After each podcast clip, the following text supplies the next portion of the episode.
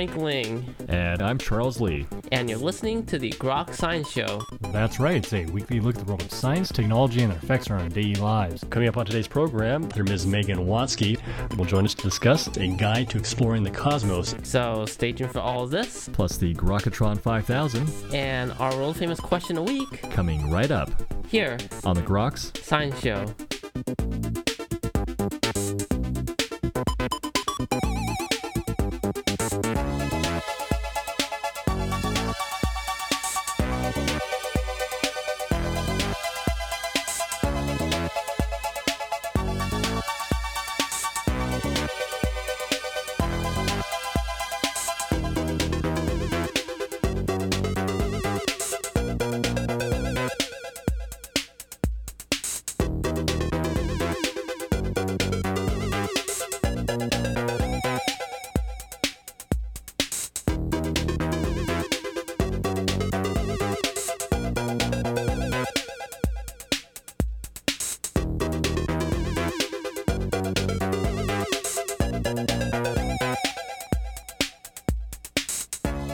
Welcome back to the Groks Science Show.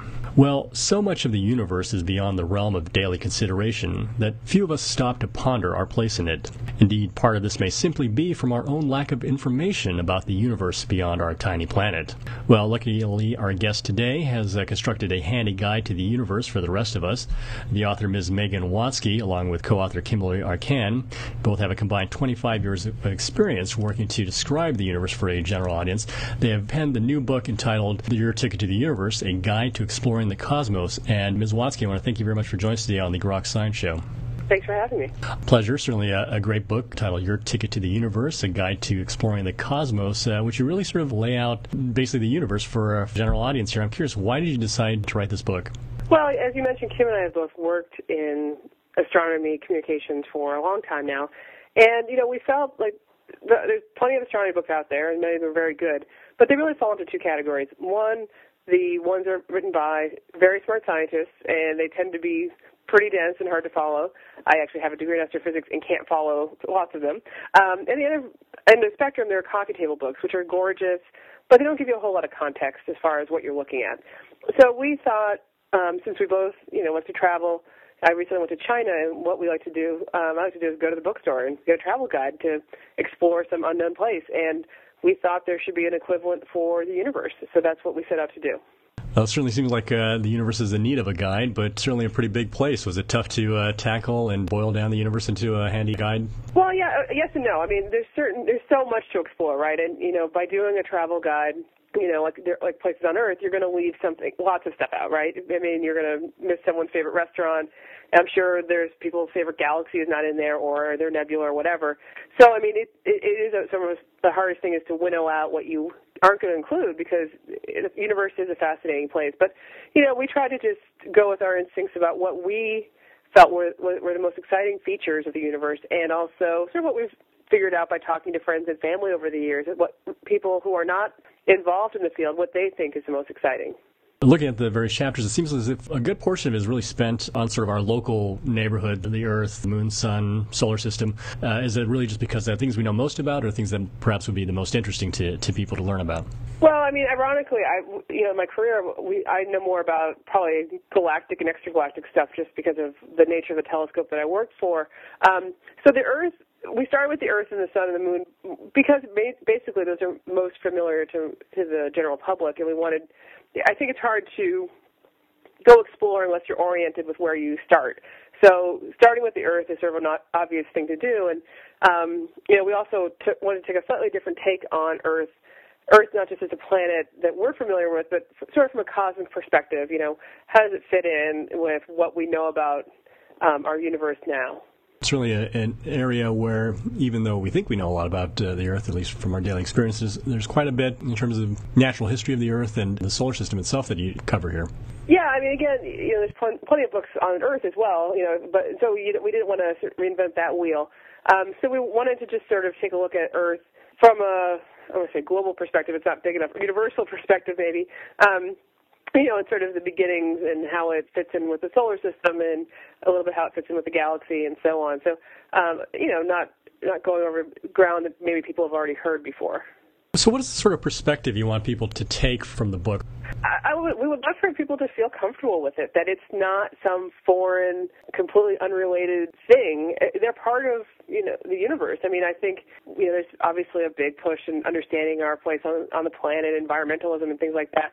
You know, we're also a citizen of, of the solar system and the galaxy and the universe. And these are topics that people we want people to feel comfortable exploring if they're interested in in them. I mean, I think too often science is seen as something for quote other people or for you know only a certain segment of our society. And I, really think that we wanted people to feel like this was approachable and accessible because it you know there's a line we have in the book but we say it all the time which is the sky belongs to everyone.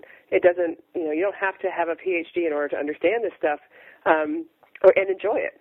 Uh, so what's the most fascinating thing do you think uh, about our local neighborhood of the universe there's a lot um, i could pick one thing i think one most interesting currently is the search for planets around other stars you know the so-called exoplanets um, just because that's such a rapidly evolving field. I mean, it almost seems like every week or every month, people are making discoveries about planetary systems that sound like they're straight out of science fiction. Um, and so I think, you know, the holy grail, of course, is to find an Earth-like planet, but you know, I'm sure we will sooner or later. And in the meantime, we're finding some really funky planetary systems out there, and it just brings up a whole lot of questions like, what else is out there? Uh, the search for extraterrestrial life.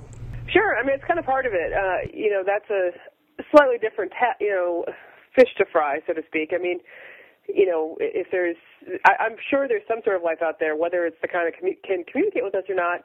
That's a whole different story. But um, I'm sure there's quite a bit out there that you know barely scratched the surface of exploring these things. Um, some really great images in the book. Uh, how'd you uh, pick these, compile these, choose them for uh, just a visual appeal or purpose in general? A little bit of both. I mean, we tried to pick some of our favorites, and again, we've we've worked with a lot of these images over the years, so you know some of them are sort of like old friends. But we really wanted to sort of represent sort of visually what the most stunning images out there have been, uh, or sort of relatively recently, but also over time. And also, we wanted to represent, you know, sort of the, the breadth of the type of imagery that we're getting now from telescopes. I mean, a lot of people consider us to be in a golden age of astronomy. You've got all these telescopes on the ground, and then all these great space-based telescopes that cover all different kinds of light, from you know, radio waves to X-ray and gamma rays, and everything in between. And you know, in order to fully understand the universe, you really need all of these types of light. And so we try to include um, something from all those different types of telescopes in the book. So, what's the status of our exploration of the universe, both astronomically and manned missions to other planets, for example? You know, if you ask someone in this business, you know, where we are, they always say, we're in a great place, but we want to do more. You know, we want to build more telescopes, we want to develop new instruments, and we want to explore further. And I think I'm always an advocate for investing in things like this. I think that these telescopes, for example, are represent a, a small fraction of uh, of a dollar of you know the U.S. government spending, um, and I would love to see more. I think there's I think there are great benefits for society, and it's it's tough in certain economic times to to sort of make that case, but I, I always think it's worth it. Um, the human exploration stuff is a little more uh, challenging because there's you know a little more politics involved, maybe with you know building things and having international cooperation and things like that. Um, I, I hope we just keep going forward. I hope the U.S. is a has a key role and a, a leading role in that, and um, whether it's private or public or whatever, I, I would like to just see us as a country um, be very supportive of all these things because we never know where it's going to lead. Uh, you do bring up a good point in, in, that the exploration of space is certainly not just limited to the United States. How is it going sort of internationally? Europe, China now, uh, in terms of exploring and mapping the universe? Well, I mean, you know, astronomy and astrophysics has long been, you know, sort of a global effort. I mean, there are, on any given scientific paper, you'll see authors from, co-authors from all over the, the world you know, collaborating together. And I think that's a, a very, a very nice thing. I mean, the scientists I work with have you know colleagues around the world, and they they try to meet them when they can, and they certainly communicate electronically. Um, so I mean, I think that you know the U.S. has traditionally taken a very important role, um, and hopefully it will continue to do so. But there are lots of very bright people all over the place contributing to this field. Uh, what do you think are the biggest mysteries uh, to be solved uh, regarding the universe? Um, I think really the big two, and they're really, really big, is what is dark matter, um, which is stuff that we we know it's some kind of stuff, but we don't know what it is. Um, and then what is dark energy, which is not stuff. Dark energy is some sort of force. We don't know exactly how it works, but we know it's there. Uh, we could see it's ev- the evidence for both these dark things, but they're very different, and yet they take up uh, most make up most of our universe. I mean, you know, all the stars and galaxies and planets. If you add all that stuff up, it only comes to about four percent of what we know exists out there in the universe. The other 96% is stuff we actually have no clue what it is. Yeah, that's pretty. That's those are pretty big pictures, pretty, pretty big questions to to tackle. It's uh, sort of incredible that the large portion of the universe is sort of unknown to us. Yeah, I know. You would think, and you know, the stuff we do see is really cool and very fascinating. But yeah, there's a lot that we don't even know what it is. What about the, uh, sort of the structure of the universe beyond our own galaxy? What uh, are we beginning to discover about that, and uh, really, what does it tell us about maybe the future history of the universe? Well, I mean, we know that you know our galaxy is one of billions of galaxies, and we know that these galaxies are not spread uniformly throughout the universe. We know that they are clumpy; they clump together, and there are these structures called galaxy clusters, which are enormous, and they can consist of hundreds or thousands of individual galaxies, and so you have these mega structures that exist in the universe, and you know, it, it, it we can sort of figure some stuff out both about our past and our future by looking at at um, the structure of the galaxy. And you know, a lot of it, as far as what will eventually happen to the universe, will will determine be determined by this mysterious dark energy. If it has a big enough impact, we can expect you know billions of years from now, either uh, you know, the universe to sort of keep going, or experience what some scientists call the big rip, where the universe gets ripped apart. But that's way down the line, billions and billions of years away. But um, you know, it's it you it's it, it's totally fascinating that you can figure some of this stuff out or begin to by using telescopes from right here on Earth. Well, uh, billions of years, years of time, and hopefully by then uh, Congress will have uh, decided to put more money into it. Well, at the rate that Congress is going, uh, that might be about enough time. Or maybe not. We'll yeah. see. So it, it's certainly a, a, great book. We're running out a little out of time. I'm just curious, broad view of, of the book, the universe, and our place in it. I want people to feel completely comfortable in just looking up at the night sky and looking around and feeling like, hey, this is my universe too, and I can explore whether it's reading about it or looking at images or just you know going outside and with your favorite beverage and thinking about it. I think it's very much your universe, and I want people to feel totally comfortable in going out there and, and looking around. Well, I certainly hope people will uh, go take a look at the book. Uh, again, the name of the book is called Your Ticket to the Universe A Guide to Exploring the Cosmos. The authors are Ms. Kimberly Arcand and Ms. Megan Watzke. Ms. Watzke, of course, was our guest. Uh, again, thank you very much uh, for your time. Thank you so much for having me. And you were just listening to Ms. Megan Watzke discussing the A Guide to Exploring the Cosmos. This is the Groks Science Show.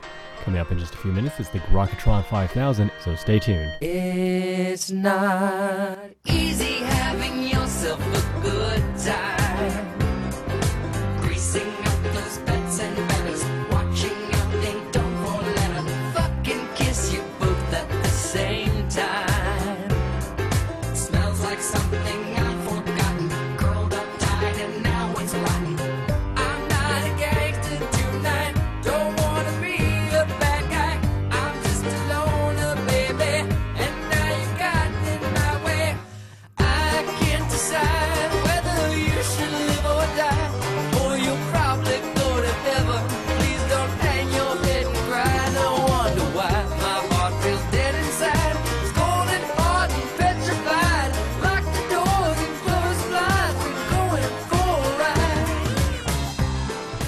Right, it's time to play our game, the Grokatron 5000. It is our supercomputer, formerly known as Deep Blue. Today, the Grokatron 5000 has chosen the topic of the universe. So, for the following five individuals, the Grokatron 5000 would like to know if they were a part of the universe, what part of the universe would they be, and uh, why. Ms. Watzke, ready to play the game? I am. Okay, here we go. Person number one, what part of the universe would he be? It's the real estate mogul, Donald Trump. Oh, let's see. What has the biggest I, I think he would be. I would say Jupiter because it, it's full. Jupiter's full of gas and a lot of you know, not hot air, but just not a whole lot of substance there. So, you know, and there's a lot of waviness. It reminds me of his hair. All right, very good. Uh, number two, it's the golfer Tiger Woods. Let's see. I will go with a red dwarf star because I know he always likes to wear red on Sundays, and he's kind of burned out a little bit. Maybe he'll he'll have a rejuvenation at some point, but um, I know he's doing pretty well now. But I'll go with the red dwarf. Okay, very good. Number three, uh, physicist Stephen Hawking's. Hmm. Well, you know he's been famous for black holes, so he has to be the singularity of a black hole because that's where he's really uh, made his mark in the in our world at least. Okay, very good. Uh, and uh, number four, Honey Boo Boo. Oh, that's interesting. Um, I'll go with an asteroid, just because I don't know what else to do with these people. Um, but they're very famous, and they just go around and around, and uh, don't seem to do a lot else. But uh, it's my an asteroid. Okay, very good. Uh, number five, finally, the President of the United States, Barack Obama. I'll go with the sun. I'm a big fan of Barack, and I think he's done a great job. He's he's a good anchor for our solar solar system, and he's he's leading the way for us, hopefully, into the next the next four years, three years now. I guess at this point. Certainly a great supporter of science, so uh, we can thank you for that anyway. Yes. All right. Uh, well, Ms. Watzke, I want to thank you very much for sticking around playing our game and again talking about uh, the book, Your Ticket to the Universe A Guide to the Cosmos. Thank you so much for your time. Thanks for having me. And that's all for this week's edition of the Grok Science Show. Make sure you tune in next week for more from the world of science and technology. If you'd like to contact us here, you can email us at science at groks.net. For Grok Science, I'm Frank Ling. And I'm Charles Lee. Make sure you also see us on the web at www.groks.net. Have a great afternoon and keep on grokking.